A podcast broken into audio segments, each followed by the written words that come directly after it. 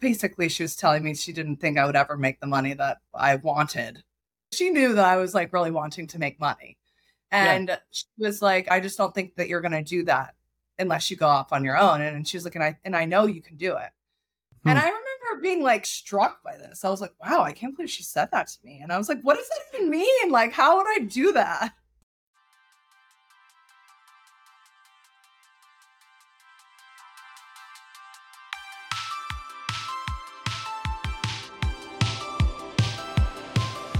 Hey, welcome back to Connection Request. I'm Joel Lehman. Today on the show, I'm talking to Kristin Mitchell, the founder and creative director of Gathered in Style, a boutique event planning business based in New York City. Kristin is a magician when it comes to events. You might call her an event scientist. If you were to scroll through her Instagram page, you'd see a K pop themed birthday party, an elevated state fair soiree, a private dinner in a small grocery store, pasta pool parties, and my new favorite thing, a churro umbrella. We talk about Kristin's career journey from planning high profile events like Reuters Newsmakers and client events at the Aspen Ideas Festival and the Super Bowl to going off on her own to start her business. We also trade stories of both of our experiences at the White House Correspondents' Dinner in Washington, D.C., including the time that NFL linebacker Von Miller stood me up at the airport. True story. Kristin shares some excellent advice on what she's learned running her own business and creating a brand from scratch, as well as practical tips for anyone who's looking to elevate their next gathering. She also shares her philosophy on why we should celebrate everything, how to catch a vibe, and how she learned to love business, and her love for accountants. One more thing before we get to the interview. For anyone who's a Spotify listener, you've probably been checking out your annual Spotify Wrapped report I was a bit shocked to learn I spent 21,248 minutes listening to podcasts this year. What you may not know is Spotify also gives podcasters a wrapped report for anyone who's listening. And turns out that for 58 of you, Connection Request is in your top 10 podcasts. For 45 of you, it's in your top five. And for 10 of you, it's your number one honestly, that sort of blows my mind, and I'm genuinely honored for all of you who listen to the show. It means the world to me. And listen, you can listen to it anywhere Spotify, Apple Podcasts, YouTube, doesn't matter where, but I just want to say thank you for supporting me on this journey, for listening to the show, and for all the love on social media and in my DMs. You all are the best. Okay, enough of that. We'll get to my conversation with Kristin Mitchell after a quick word from our sponsor, SK Coffee.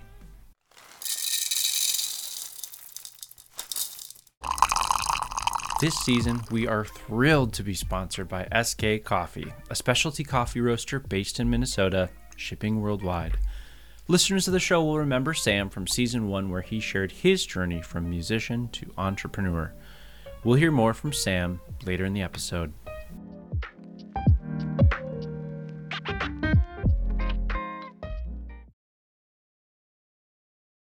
My name is Kristin Mitchell, and I'm the founder and creative director of Gathered in Style, which is a boutique event planning business that was born out of the pandemic.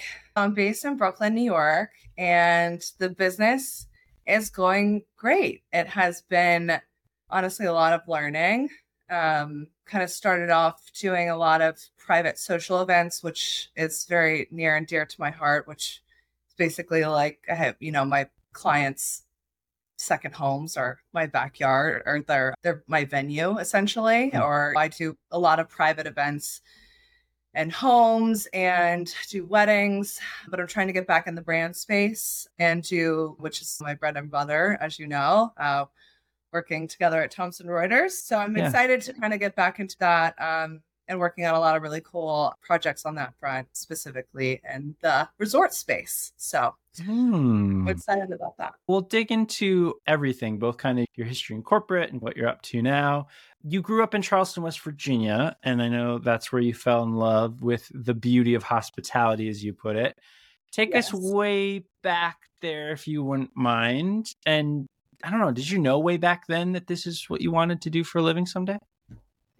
Yes, that's a very good question. I've pretty much known that I've always wanted to do events in some form. It really crystallized for me in college, but yeah, growing up, I did a lot of different parties for my family, like my mom's 50th birthday and family friends' graduation parties. And I was just like naturally good at organizing and bringing people together. And I just, I love it. I'm, my mom always jokes and says that my anthem is girls always just want to have fun. And I do think that's true. I do like to have fun. And I think bringing people together is fun. So yeah. I like other people having fun. Yeah, so I grew up doing that. And then in college, I was in a sorority. And my, my boyfriend always laughs like when I tell this story because he's like you're he's like don't tell people that it started at your sorority but it really did i i was uh, on the kind of executive board of my sorority and i had to do formals. And yeah. i planned the whole formal at these hotels and choosing food and beverage doing the design and like all that jazz and then it morphed into me being on panhellenic which was over all of Greek life, and I was vice hmm. president mm. of PR. So I did mm.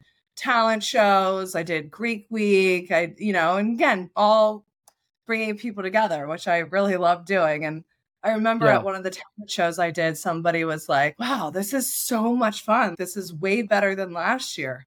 And I was like, yeah, really great feeling. Good like good validation. You're like maybe i yeah. can do this. Yeah for what it's worth and i don't know your boyfriend so you should listen to whoever you want but that seems like a very kind of natural and authentic path that like i in yeah. my life i've dabbled in and out of events although never as a professional like you but like i think of college and for me i went to a small school but i planned like our big cabaret show at the beginning of the year and i like I there when I was going to school, I like decided I loved social media, and I was like, what if we had a whole conference about social media? And I like pitched this random committee, and they gave me fifteen thousand dollars. So like, like so it's like I think there's yes. there's all sorts of like cool ways where as a young person you can find ways to, to test out what you do like to do and what gives you energy or not. So I think I think lean into it and boyfriend be darned. It was great yeah. to kind of experience that I think early on, and then actually when you like when I went to Thomson Reuters because yeah. I was a intern initially starting and I was in hired, investor relations. Is that true? I was in investor relations intern, yes, which is hilarious. I needed an internship to graduate from college, and that is sure. what was available. Okay. Thank you, Thomson Reuters. And then when I got hired after college, after I graduated, I was in a communications internship role and it was a nine month thing to be like testing me out type of thing. And I remember I told my boss at the time, Carla Jones, who was an angel, and I was like, I just really love events. This is my passion. And she made it happen. Like after that nine months, wow. her and Catherine Manuel both were like, You're in events now. This is what you're going to do. And honestly, I was just surrounded by a lot of really great women who like championed my career and my passion early on. That's really neat. And I think like in some ways mirrors my own experience of just if you land at a place early on and people like you and you do good work and you tell people what you want to do just like having the ability to shape and form your career was there a plan b for you? Would you like if, that hadn't have happened would you like be in corporate communications at thomson reuters for a few years or like any ideas? there was no plan b.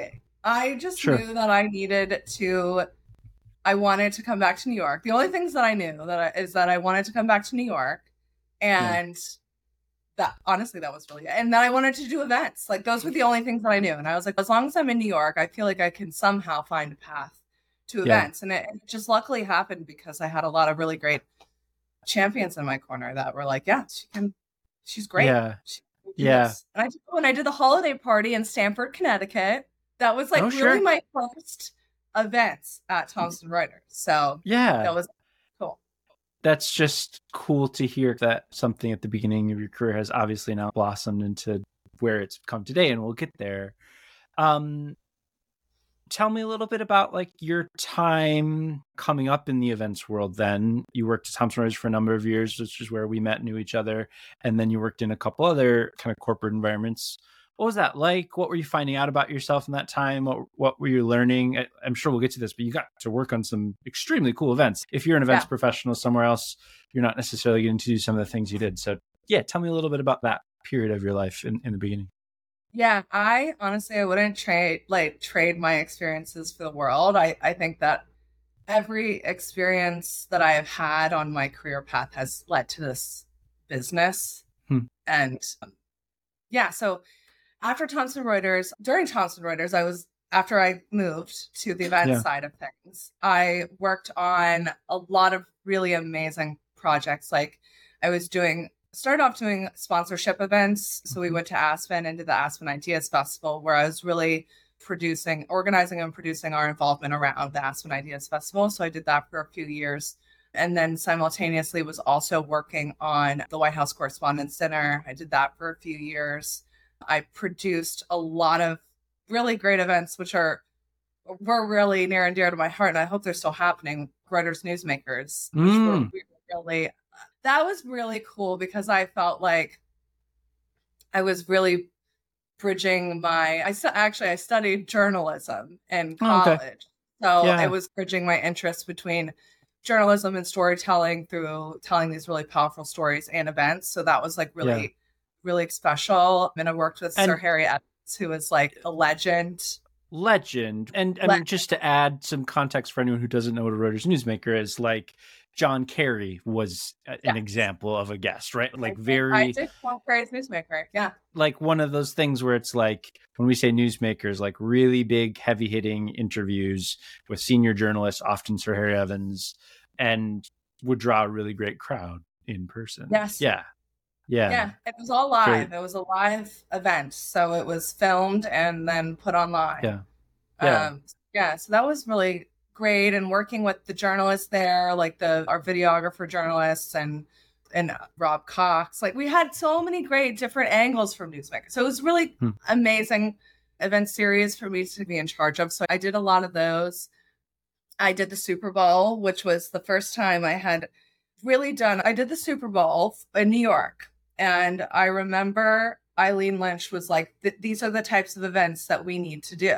And I was like, absolutely. This is exactly what we need to be doing. And yeah. it was awesome. It was my first event with a, in a client kind of experience space. And that's really where I, I think that's where I initially fell in love with creating these experience, these like hmm. much larger experiences for a group of guests. So I did that. And then I worked at Thomson Reuters for five and a half years. I did a variety of different things. I also worked on F1 and all these really great projects. Like I, it was a great place to learn and yeah. grow up in the events world. And I also yeah. have these amazing people yeah. championing I mean, my career. Everyone's just so great there. I, I loved it. Um, okay, so very quickly, while we're like in the kind of Thomson Reuters chapter, I like one thing that I was sad about as I was researching is I went to a lot of those events that you're mentioning, but like after you like mm-hmm. quickly after so we didn't get to cross paths a lot or very much yeah. if memory serves but i was wondering if i share like one of my white house correspondents dinner stories will you mm-hmm. share like maybe an interesting one from yours i sort of have like two interesting yeah. ones so i the year that i went i was doing social media there but inevitably as you know when you're and when you're working with events like you end up doing a bunch of other things and so the events team at the time was like, "Hey Joel, can you, can you do a favor for us? Can you go pick up our celebrity guest at the airport?" And I was like, "Sure." And so that year was Von Miller, and oh, kind of a funny thing, which is I know absolutely nothing about sports. So in okay. Oh, absolutely nothing. Like I had heard of him, but that was it. So in some ways, I was probably a good person because I'm not gonna get not gonna be like, "Oh my god, you're my favorite person in the world." And here's the key detail though. I'm the person who goes to pick him up. His plane's supposed to land at I don't know, like 420 or something. And I'm waiting there. I'm like doing the whole thing, hold up a sign that says like Von Miller, Thomson Reuters, whatever. Um, and five minutes pass, 10 minutes pass, 20 minutes pass, just no sign of him. And it gets to a point where I'm like, I know that he should be like his plane has definitely landed by now. Of course, I know that information. And I like call the team and I'm like, guys, I don't know where Von Miller. Like, you gave me one job other than like my assigned job, and somehow I like lost Von Miller slash like not initiate. So give me like call him or whatever. So I'm like waiting around for an, an amount of time, and then I'm sorry for fans of Von Miller. But turns out he didn't. He just didn't come, and he was like due to be the guest at our CEO's table. Like basically we had to run around and figure out a different plan. But that was one of my many, oh my goodness, what is my life kind of stories. the the other one was Abbi and Ilana, which again in a good way. I hadn't actually seen their show yet, the Mhm. Broad City ladies, and so I was just like, hey, you're like two wonderful, nice human beings. Anyway, do you have any good White House Correspondents' Dinner stories that you care to share? Yeah. So I yeah, I definitely the celebrities thing I will well, I, I just like don't get starstruck with celebrities. Like Yeah. and I just don't know why. I just am not that way. Like you could put me Yeah.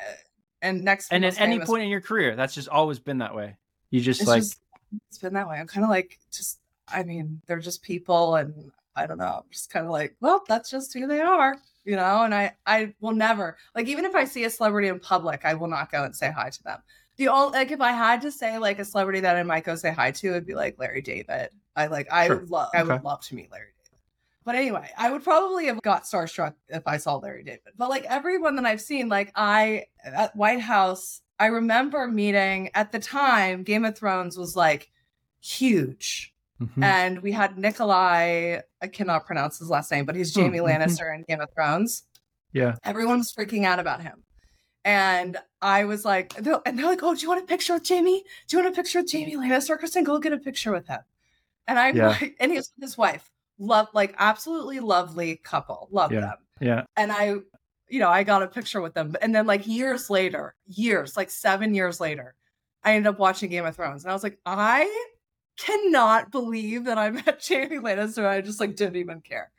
Um, so there's that. But then also too, my favorite guest that we had at White House was Michael Kelly. I Yes. adore Michael. Who plays Doug Stamper on House. House- of Cards and done a bunch of other great things, but that's one of his better known things. Yeah, he actually Uh, came back the year I was there. Yeah, he was He was- invited back multiple times. He's just Yeah. honestly amazing. I was obsessed with him and his wife. I thought that Yeah. they were just so amazing. And I don't necessarily have any of these crazy stories. I'm not, I wasn't in charge of handling them, but I was like around them and I love them. But I will say that my favorites, the one story that is like from White House that it was like, what is my life? So, part, like my biggest responsibility of that project was um the table assignments and getting because each of the different businesses and like Yeah. Reuters had different tables, right? Yeah. And so we had to have place cards at the tables and this whole plan. And I had I had this whole like post-it note wall of the different tables and we'd move them around. It was crazy. So like when it was finally finalized, we, I had to go in with a team. uh, We were only allowed, I think, three people to decorate like 14 tables or something like that. Decorate and put place cards on them in the right order. And I had to go into the space, which, as you know, like the president, this was Obama's last dinner that he was at. Yeah. And so you have to go, they sweep the room and then you go in and you have literally 15 minutes. I think it was 15. I think we might have had 20 minutes. It was like no Sure. time to do all Yeah, of yeah, yeah. this. Yeah. And then they had to like sweep the room again and then it was going to start. And it was like this insane timetable. And we were in dresses, like we're in ball, like ball gowns and like having to, it was just insane. And like, by the way, like we only had, we had 14 tables. Everyone else had tables as well. So it was like the event planners were like in this room in ball gowns with all the things that they were going to decorate their tables. And I had to have this, I had this like crazy plan and Yeah. like of like organization in order to tackle these tables.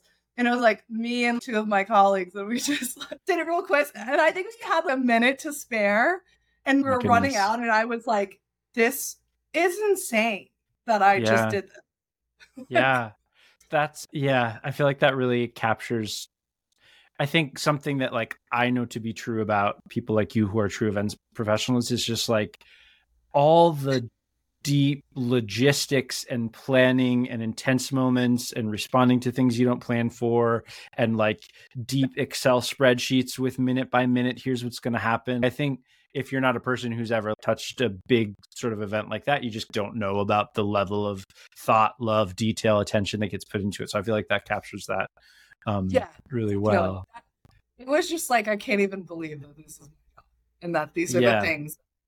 So that was Yeah. that, yeah, that's my that's one of my crazy stories. so then I appreciate you sharing that, and I'm sure we'll get into some other ones. And you know what I'll say too? Something tells me that whatever it is about you that like like we all should know that like, oh celebrities are just like regular human beings and should be treated as such like it's probably part of what makes you really good at your job right? Is you, you're not faced by that and i know that you plan all sorts of things throughout your career and it's like okay like i'm going to do my job and show up and be a person and treat them as such and maybe they don't want a thousand pictures or whatever. So that that that makes that seems like a, a differentiator. I'll throw in a segue here which is I promise this will make sense in a minute, but I was just uh, interviewing last week an actress on the TV show Dave, if you've heard of that. And she, I was asking her, like, she's coming up in her career, and are there anybody that's like super crazy that you've met or run into in that world? Because they have all crazy, like, people on their show. Uh, crazy, but I mean, celebrities. And um, her person was Mr. Wonderful that she met, which of course, uh, like she's like she's like the biggest person in my life that I've ever met is like Kevin O'Leary. I just like love him. He's the greatest. I like she just like blown away. Which leads me to the next thing that you did in your career after Thomson Reuters was go to the Corcoran Group, which Barbara Corcoran, if I'm right, sold in the early 2000s, but it still carries her name. Why'd you leave Thomson Reuters? And then what was the experience like in your next corporate job? Yes, yes. And you're right. I still to this day have not met Barbara and I am obsessed with her. And I just think that she is awesome. So I would really love to meet her one day too. Um, yeah. But yeah, so I left Thomson Reuters. I think ultimately it was because I had outgrown everything that I had I was doing. Not that I still didn't love and appreciate everything that, you know, as a part of my job, but I just have always been like I think I just want something more. I have always yeah. just been like I think I need something different. I need to like keep challenging myself and keep going. And my friends are like, "Oh, you've made it." I'm like, "I don't think I've made it. Like I have so much more that I hmm. want to do, but I just didn't really I never really knew what that that was um until I started my own business. uh, but yeah, when I left Thomson Reuters, I went to the Corcoran Group, and I honestly like I was uh, so I was there for two and a half years. I met some of my very best friends at Corcoran. I also met some of my very best friends at Thomson Reuters. So it's honestly hard for me now because it's like I have myself. So yeah. it's like throughout my and on at all my jobs, I've met my best friends. So I met my be- like some of my best friends at Corcoran, and I learned so much. I was in charge of I was in charge of all the events. I was the only event planner, and I was part hmm. of a larger marketing team, and I was the event planner. So I did wow. every event that Corcoran ever did. And so I did the annual holiday party every year. I did the awards ceremony, which is basically like the Oscars for Corcoran real estate agents. And it was like a huge production, like stage, time, songs. It was like, it was a huge production. And yeah. then as a part of the award ceremony, agents would win if you're in a certain level, you would win like a, an experience, and then I would hmm. plan those experiences. So mm. the for the President's Council, which is the highest tier, they would win this President's Council trip, which my first year was to St. Bart's, and wow. so I planned this like end to end like experience for these agents to St. Bart's the next year was to Ibiza. And then my last year was to Barbados. So wow. everything that comes with that. But I will say St. Bart's was really awesome. And so I, I was the most surprised by how much I loved Ibiza.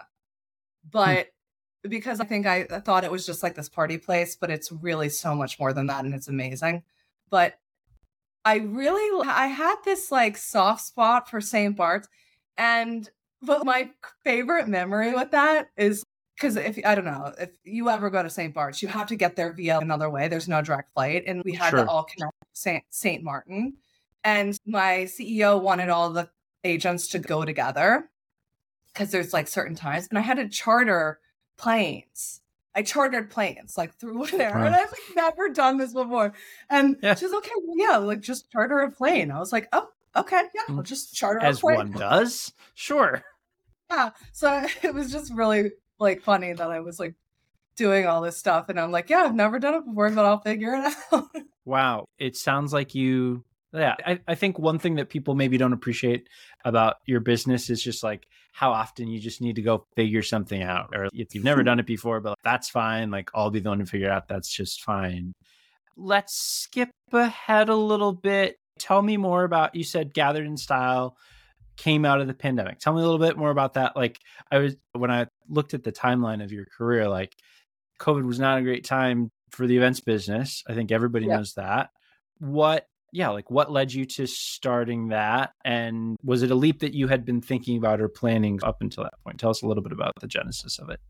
Yeah, that's a really good question. And honestly, like it starts at Corcoran because when I was leaving Corcoran, again, like I was always, and I don't even know why I'm this way, but I'm like just pushing myself to be better, get better, have different experiences. And when I was leaving Corcoran to go to Wasserman, which again, like all, all of these different companies that I've worked at, like were at like a very specific points in my life that I feel like all ultimately led to the end. But um when I was leaving Corcoran, my boss at the time, Christina Panos, she and still is like a mentor for me to this day. Like mm. amazing, super talented. She basically invented the brand of Corcoran. Like mm. everything that you see, she has been involved with from the beginning. She's amazing. She's yeah. amazing.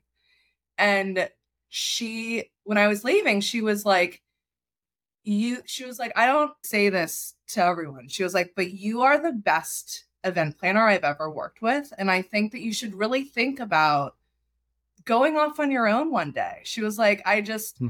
don't think like you'll ever make basically she was telling me she didn't think I would ever make the money that I wanted that hmm. I was really going at. I think that's where she knew that I was like really wanting to make money. And yeah. she was like, I, I just don't think that you're going to do that unless you go off on your own. And, and she's, and I know you can do it. Hmm. And I remember being like struck by this. I was like, wow, I can't believe she said that to me. And I was like, what does that even mean? Like, how would I do that? Yeah. And then, and then I went to Wasserman and again, I was doing amazing stuff. Like I was where I was hired to work for Microsoft Surface and lead the concepting and execution of all of the Microsoft Surface hospitality and, and events. So that started off with my first project was doing another incentive trip to Hawaii. So I hmm. built this Hawaii incentive trip. And again, as you can see, I just really love creating experiences for people, especially destination experiences. I just, like I said, I think that it really depending on what your goals are, it can achieve not only camaraderie between the group of people, but also loyalty to your brand. Yeah. And if you take people on these trips, it really helps inspire people to want to like just give that give their all for your brand. I was doing that and it's actually funny now that I'm thinking about this. Like my dad, he worked at Merrill Lynch when I was younger and would always try to win incentive trips for our family. And I went all over. I went to Maui with my with my dad on one of his incentive trips and i remember going on that trip and being blown away at the logistics it really does events has always been like i think in my soul hmm. like when i was doing when i was doing when i was doing the microsoft incentive trip i just like absolutely loved it. I and i loved working for surface. Surface was honestly such a dream. I learned so much about myself through working mm with them as my clients and then also working under the Wasserman umbrella, just like really understanding like a very high level of client service that I knew that I had in me, but it really brought this like polish like through. And yeah.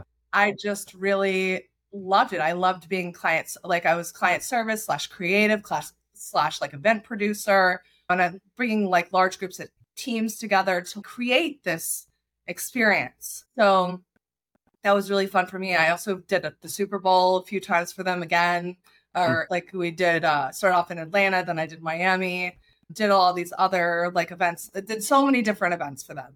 And so as as you grow and like people learn about you, my role morphed a lot into running a vertical business. And so I was not only like running the Microsoft Surface like business. Uh, not only was I doing the events and yeah. pitching the ideas, I was also running the the business, the hospitality business under the Microsoft account. I was I think that was like when I realized that wow, I really love business. Like I hmm. I love business. And I, and then when I'm like, see, I don't know, achieving ROI, I don't know. It was just like, it was just fun for me. I was like, I'm not that great at math. I'm really not. And I don't really like numbers, but I do really like love honestly business development like i love yeah. business development i lo- and i just was like wow i didn't know i i didn't even know about this side of yeah. um and then when the pandemic happened i was still there and honestly luckily i'll give it to wasserman so great they didn't i don't think they laid anyone off and which Whoa. was like really amazing and i don't i really don't think that they did to my knowledge. And but we were pivoting to virtual events. And let me tell you, I hated virtual events. Like I've never hmm. really hated anything, but I hated it. I hated it. It's a fundamentally different job. There's a lot to love about SK Coffee, our presenting sponsor for Connection Request. Every time I talk to SK's founder, Sam Kjellberg, I'm fascinated to learn more about what makes their coffee so special and why people are so drawn to them. Here's Sam. We're not a company that you're going to get the exact same thing over and over again. It's always going to be an exploration. This is literally an agricultural product, and every year it's different. So it's like wine in that way. But something even more special than the coffee itself has always stood out to me. It's the entire SK team's passion. They treat their work like a real art form, and each of them care deeply about coffee's people, place, and process. Here's Sam again. The way we're trying to tell that story is not through, you know, interesting, crafted, cocktail coffee drinks, right? It's all what is the coffee trying to say? What is the producer, the place, the plant itself trying to say, the process? And we are literally translating that communication from the raw product into your cup. To learn more about SK Coffee, visit skcoffeeplease.com or check out their excellent Instagram page. If you live in Minnesota, stop into one of their cafes in St. Paul or Minneapolis. You might even spot me there. All those links are in the show notes. Okay, now back to the show.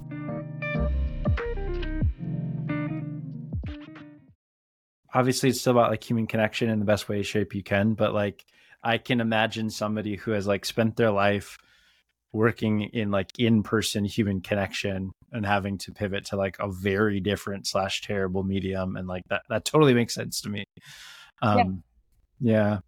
and it was just like really interesting that I, I don't know I, I was like just amazed at like these insights that i've learned over my my career because it's like i mean i didn't yeah. know that like i would have really felt this like visceral reaction to like yeah a virtual event but i just remember first of all i remember how much work it was but then like i would just like go home and like i would just like go in here and like lay on my couch and i was like wow this the come down from this is like horrible. Like normally yeah. i'm like going out with like my team and like feeling like a buzz you know like because i i really do catch like a lot of my energy and enthusiasm from others and like yeah, to do that through the screen it's like very much it's very different. So yeah so then during the pandemic i was i did a lot of reflecting and i was in maine and i remember we are working on some virtual thing and i was just like i had i don't know i ended up having to like cancel part of my vacation for it i don't know and i was just like i was honestly depressed i think we were all very depressed but i was having this like reckoning at a very strange time in the world. And yeah, the two days that I did end up taking off, I was like, I literally can't even think. I have to like lay on this couch and just in in the, the cabin that um my boyfriend's family they rent one every year. The cabin has a skylight above the couch. Hmm. And his parents had went out for the day and Doug was upstairs working, and I just literally laid on the couch and stared through the skylight and was like, What am I doing with my life? What is happening?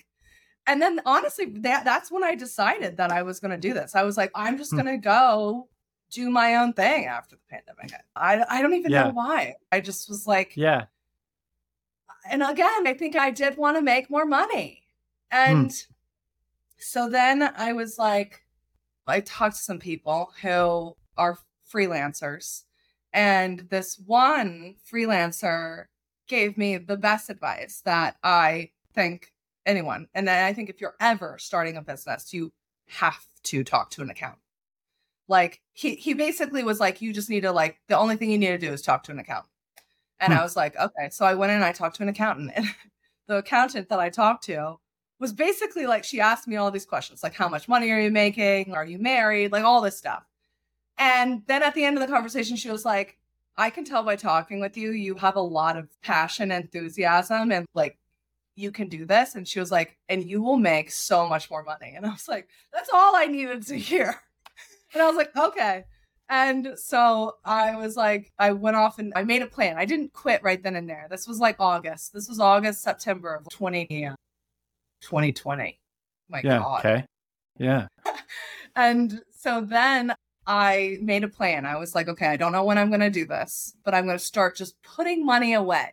We're not Yeah. doing anything. I can't Yeah. do anything. So I'm literally just any money that I can, I'm just going to save it.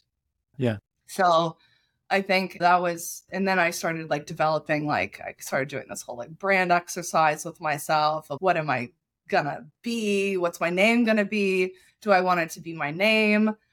Yeah. I never really loved my name. And also, too, I'm not like this person that's, oh, me. I need to have my name on things. I'm like very much a behind the scenes gal. And Hmm. like, I wanted to have more of a brand versus like my name on the brand, Yeah. if that makes Yeah. sense. And so then I went through this whole like ethos of what am I going to call myself and words that resonated with me. And then finally in January, it was because I gave myself this was again that was September to January. I was going through this whole thing. It's all I would think about, and I remember being like, I have to decide this by January. I don't know why I, I thought this, and so I was like, okay, yeah. I, and then January third runs around, and I still hadn't thought of anything, but I knew that I wanted it to have the word gathered in it or gather. I knew I wanted it to have gather. I Yeah. loved the word. I thought it. I think it sounds friendly. I think it can sound sophisticated, and like I wanted it to embody like who I am. Yeah. And I just was obsessed with the word gather. So yeah, so it was like January 1st, New Year's rolled around. I still hadn't thought of anything. And I was like going through this whole thing. And I'd like text my friends. I had this like focus group of people being like, what does this sound like to you? And then Yeah. if they liked something, I would like try to imagine like picking up a phone or like saying it. And like if it didn't sound feel right to me, then I would like abandon it. And it was this whole thing. Yeah. And then in January, it was like January 6th. I remember being like, you have to like really focus and get this name. And also, too, I wanted to have the Instagram handle. So then every time I think of a name, and a lot of my names that I wanted didn't have the Instagram handle. Sure. And so it's a lot of like mental, like, it's a mental exercise to do all Yeah. this and then to get the URL, uh, whatever.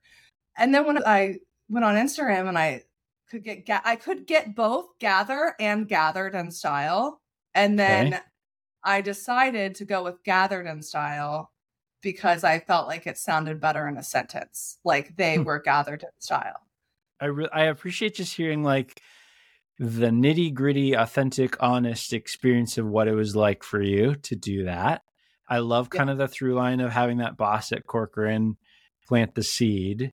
And I also love maybe this is a Midwestern thing versus the East Coast, but I just I love your honesty about money being one of the driving factors, right?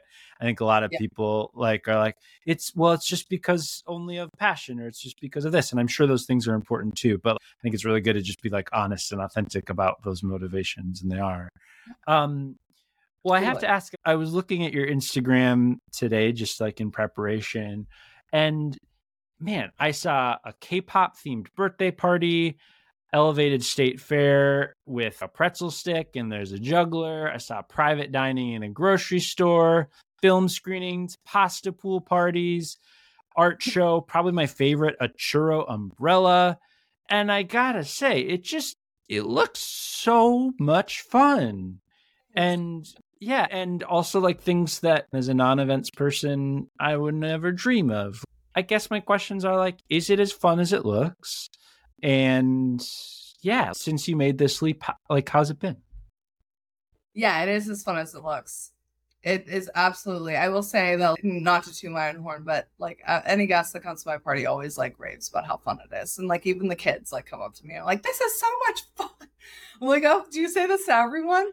but it's I don't know, it's it's really rewarding. And I do think that even going back to like why I did this, it's obviously it is was for money because I wanted to get paid appropriately for Yeah. what I felt like my level of expertise and kind of special sauces. You know what I mean? Yeah. Which is I, I just feel like nobody can do it the way I can in a lot of ways. And Yeah. it, and it's because of how passionate I am. And yeah, I and I also really have always believed that there's a reason to celebrate. Hmm. And there's I remember I played competitive volleyball in high school and like throughout my life. And my coach would always say, you have to celebrate everything. Celebrate like literally everything. And hmm. that's like how I feel. And I remember when I was leaving Wasserman to go off and do this, and it was like literally shocking. I think everybody thought I was crazy. Even hmm. my parents thought I was crazy until they I started like laying out the steps. Yeah. But and somebody said to me, they're like, oh, you're going to do weddings now. And it's just like funny to me that everyone thinks that weddings are the only other event out there. And I'm like, I just think it's Yeah. hilarious. I'm like, weddings are an event, they're a vertical of Sure. business. Yeah. And, but I just feel like there's so many other re- reasons to celebrate. Like you mentioned the churro umbrella. That was for, it was my client, one of my clients. She has a harvest party every year and she found me on Instagram through a hashtag and Cool. which is amazing. And Yeah. she has been a big part of my business, but she has this harvest party every single year where she's just like, let's she, let's have a theme, let's have entertainment, and she just loves to go all out and throw this fun fall party for our, like her friends and family, and I think that's amazing. Yeah. And I have another client who just like loves to really honor people, and she has been like huge, like she is, oh my rock. I adore her. She is just like Hmm. such a champion of my career as well. But she like she just loves to like honor people if somebody's stepping down, like should celebrate them with an event. And, and I think that's just really beautiful that people to celebrate others in that way. Hmm. And it- it's not just for a wedding. It's just because they they can and they want to. Cause I think that's what life's all about. It's like having fun and celebrating with people. Man, sounds great. I can definitely say if there's any way for me ever to come to a Kristin Mitchell gathering style event, I I want to. And second of all, as my businesses take off and we need someone, you're you're gonna be first on the list because it looks so so much fun and yeah, I really can tell the passion and the energy and the creativity that comes through. And I think one thing that like you know, if anybody listening to this is like interested in the world of events or anything, I, I think one thing that you definitely do is I, I think a lot of people have a perception of what an event is maybe on its head, which is like, all right, like you got to get some food and you got to get a space and that kind of stuff. And those are important logistics. But I think you really take things to an entire diff- different level. And so I hope people check out Yeah. your site, your Instagram, and that kind of thing. It's a vibe. Yeah. You gotta create like all the details make a vibe. And mm. guests can really guests catch a vibe. You know what I mean? And they love catching the vibe. When they catch the vibe, that's what makes an event great.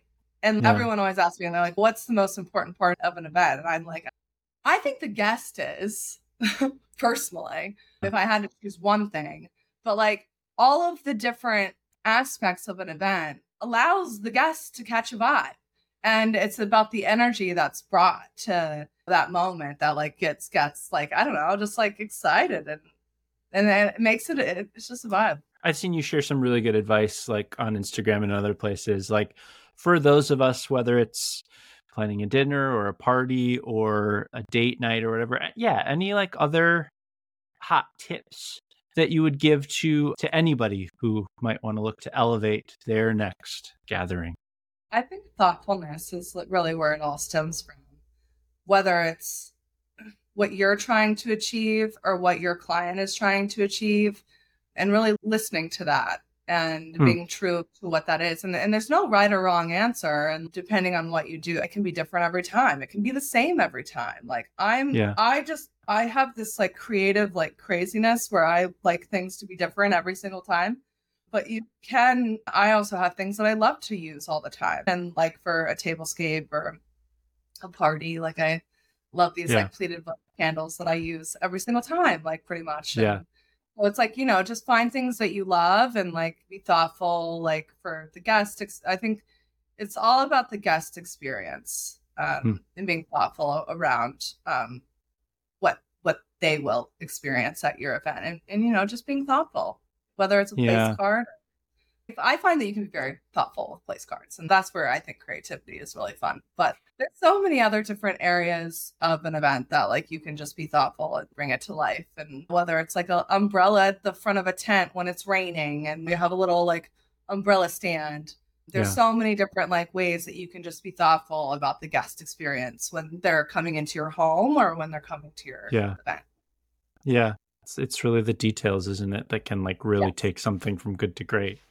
When you think about the future, how far out do you plan? Are you like, this is kind of what I'm going to do forever and we'll see what happens? Are you like, I'm going to like, do you go year by year? What's like kind of the long term plan? Do you hope to grow it into more people? Maybe you have. I know obviously you work with lots of people, but what's the future of Gathered in Style look like? I think when I went off and started this, I just wasn't even thinking. I just did it. I just, I, I feel like I just blacked out and just did.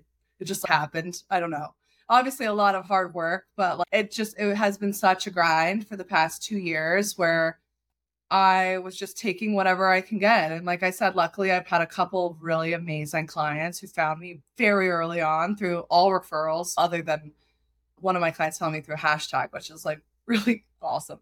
But I think they've done a lot for my business to help propel it forward and just like keep it going because I needed you need money like to survive. And so I was just like taking things so that I could keep this thing going. Now I'm just really trying to be true to what brings me a lot of joy and not just taking things for the sake of taking them for money because I need it. Now I'm really trying to be very intentional about who I take on, what I take on, and not panic when hmm. I'm like, oh, I should take this because I don't know if I'm going to get something what I've learned is that if you're working on stuff that you love, something will likely come out of those things. And mm. so you have to allow yourself to have that space to take on the stuff that you like, even though it's scary that you're like, yeah. well, I, I have some revenue that I need to hit in this month and I don't have it yet. And you're like three months away. I don't know. Like, you can make it up other ways. I'm just trying not to burn myself out. Um, and but I, I feel like i'm finally i think i'm finally in a place where i feel like i can really grow gathered in style in a more like um, specific direction um, hmm. and i do have contractors who work with me for, mm-hmm. independent freelancers i have my company itself again hire an accountant i love my accountant but she has been my guide in terms of structuring my business. Like what I, first I started off as a sole prop, then I was a independent or a uh, single member LLC, and then now I've transitioned to an S corp. And oh, cool. now I am the employee. I am the only employee of my company, and I never thought like I can't. I've never even thought about that. I'm like. I don't want to hire people. Like, how am I going to do payroll? I have to put myself on payroll. This is so much to learn. So right now, Gathered in Style is pre- a predominantly independent freelance contract, like creative space for people to come and um, express their creativity or maybe make some more money through a different way and this creative space of creative consultants. And yeah, for now, like it's gonna be that. And I have people, specific people on specific things depending on like their skill set and what they're interested in. Cause I really do feel like the best way to achieve greatness is to put play to your strengths and put people on things that are interesting to them that they get excited about and yeah. that can help me and free me up to do other stuff and create more opportunities for others totally do more podcast interviews I guess one last question I want to ask you too is before we started recording, you said something to me that I thought was really interesting. You're like, I think like like nine to five on its way out. That's not that wasn't your exact words, but it's like it, it seems like because yeah. of this space that you're operating in now, which I know is there's more freedom, there's all sorts of things. Any hot takes on the future of the nine to five? I'm not going to say it's on its way out. I think people always, some people will always have a nine to five, but for me as a creative and wanting to have control over the amount of money I would like to make and Yeah. not being beholden to like what other people tell me that I deserve.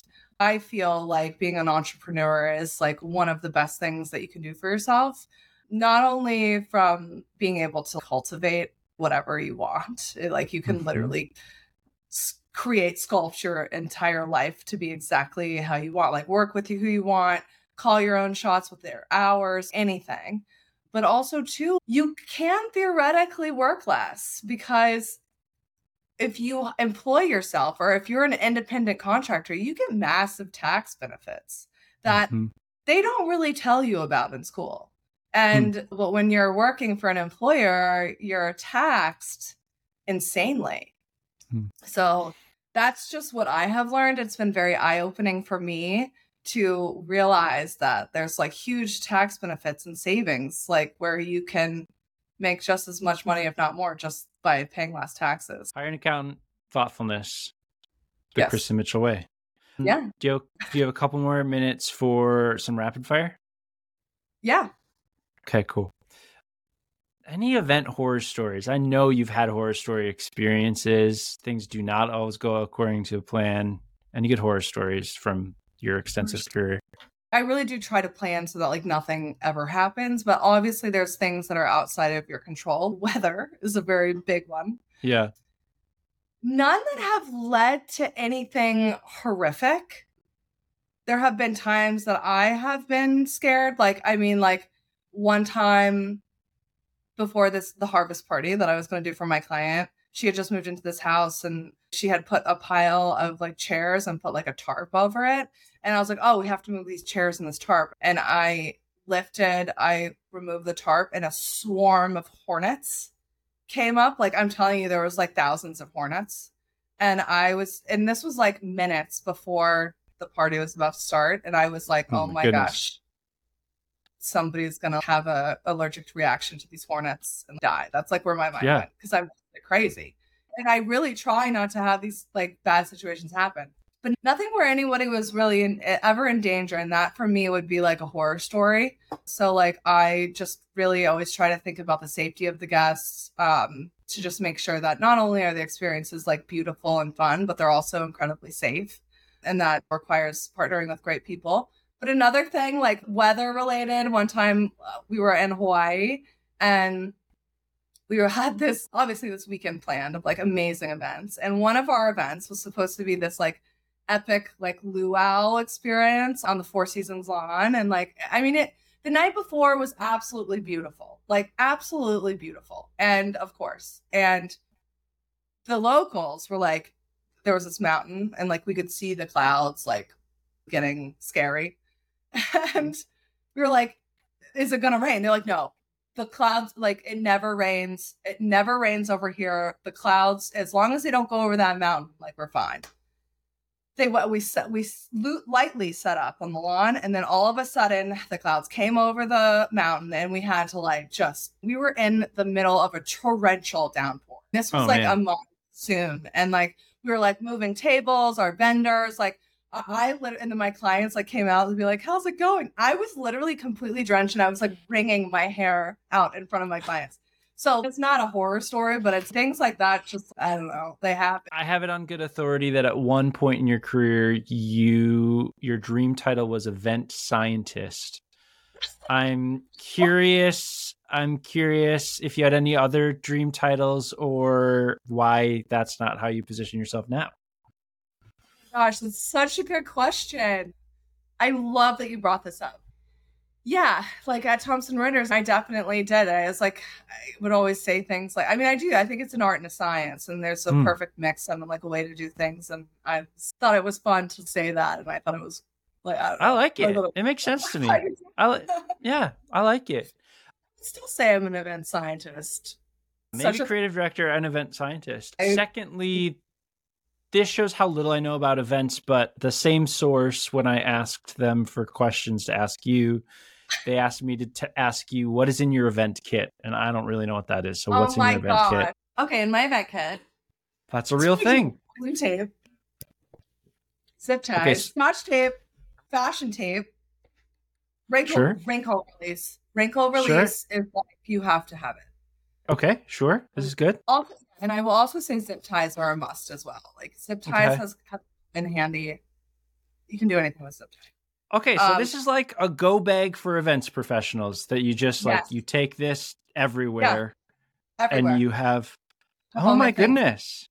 Yeah. Wow. This this is fishing wire, and it was funny because I just did a wedding a couple weeks ago, and the bride and the groom, they're one of the dads, the father of the groom. He was like, "Oh," he was like, "Oh, by the way, here's this light up neon sign that we want to hang over the DJ booth." Had no idea about it. And he was like, "Yeah, we'd love to, we'd love to hang this." And I'm like, "Oh, okay." And I thought like we were so, and also too, like a lot of venues have rules about hanging things, whatever. And so, like in the midst of this, honestly, we only had two hours to set up, which was insane. And so I had to figure out hanging this neon sign and fishing wire was the only thing that we were allowed to hang it with, and I had it. Let's see what else? A putty. Yeah, I have a lot of stuff. Oh, what? Actual wire. Actual wire is really helpful too. I have everything. Oh, I have one of these little tools. The little like Well- where you can Oh, sure. Wow. This is amazing. I feel like I just need Oh. one of these in my life. Yeah, you do. I'm an X-Acto knife, which is comes in so helpful. But yeah, so uh, That's what what's a in- good question. I do my research. One final question. Tell us about actually no, I take that back. Two final questions. First question is favorite event that you've done to date with Gathered in Style.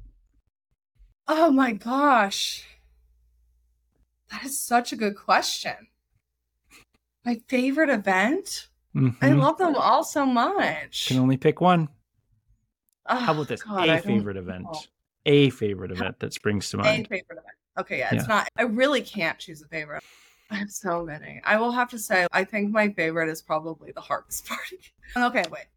The Oh. harvest party was, yes, the harvest party is definitely my favorite, but I will say one in particular because last year it, we were supposed to have it, but it got rescheduled because it, there was a hurricane. And so we rescheduled it to the spring. And so, as a part of the spring party, we had to reframe. I was like, we can't say harvest in the spring. So, we had to reframe it. And we were calling it the spring fling, but the theme was White Lotus and, or White Lotus 2, I should say. So, it was all Italian inspired. And that was Yes. probably my favorite because I just thought it was, I love White Lotus and especially the one in Sicily. And I just thought it was just so much fun to transform her backyard into a resort. I love that. I, I think I saw a video of that on Instagram, which is amazing. okay, final question. I hand you an infinite budget. What's like the dream event that you'd go and put on? Oh my gosh, that's such a good question. I would probably, well, would it be for myself? Who would it be for? Is my question. Would it be for me Yeah. or would it be for like, You get to pick. It would be like, for Like me. you you are the person planning the event. You can pick the guest list. You can pick the reason. You can pick the rhyme. okay, all right. If it's okay, I'm just going to say it's for me and it's not for a client. That sounds Um, good. It would definitely be a destination experience that I would, and I probably would want the guest list to be around like, I don't know, max 80 people. And Okay. ideally, I would probably even want less. And I would want to do like a destination, like weekend experience to somewhere. I have dreamed of doing a destination event in Hawaii with my family and friends. So, there, Palm Springs, I love, and just create like a lot of really great and meaningful moments for the people that I love. Hmm. I love that. That's a great place to end it. Kristin Mitchell, thank you so much for joining us today on Connection Request. Thank you so much. This is so much fun, Joel. Thanks for having me. That is it for today's episode of Connection Request. If you enjoyed today's episode, would you make sure you're following us? It'd mean a lot. Today's show is produced by Marie Ionazzo and me, Joel Lehman. Our theme music is by the amazing Mike Lauer and his band Viewers Like You. It's from their album Panoramia. The show is a production of Shrug Content, a podcast studio based in Minnesota. You can learn more about us at shrugcontent.com. Special thanks to SK Coffee, our presenting sponsor. You can learn more about them at skcoffeeplease.com. If you live around the Twin Cities, ping me. I'll take you there myself. First cup is on me. You can connect with the show on Instagram, Twitter, TikTok, and YouTube. Send us feedback, guest ideas, and funny TikToks at connect at shrugcontent.com. Thanks for listening, and see you next week.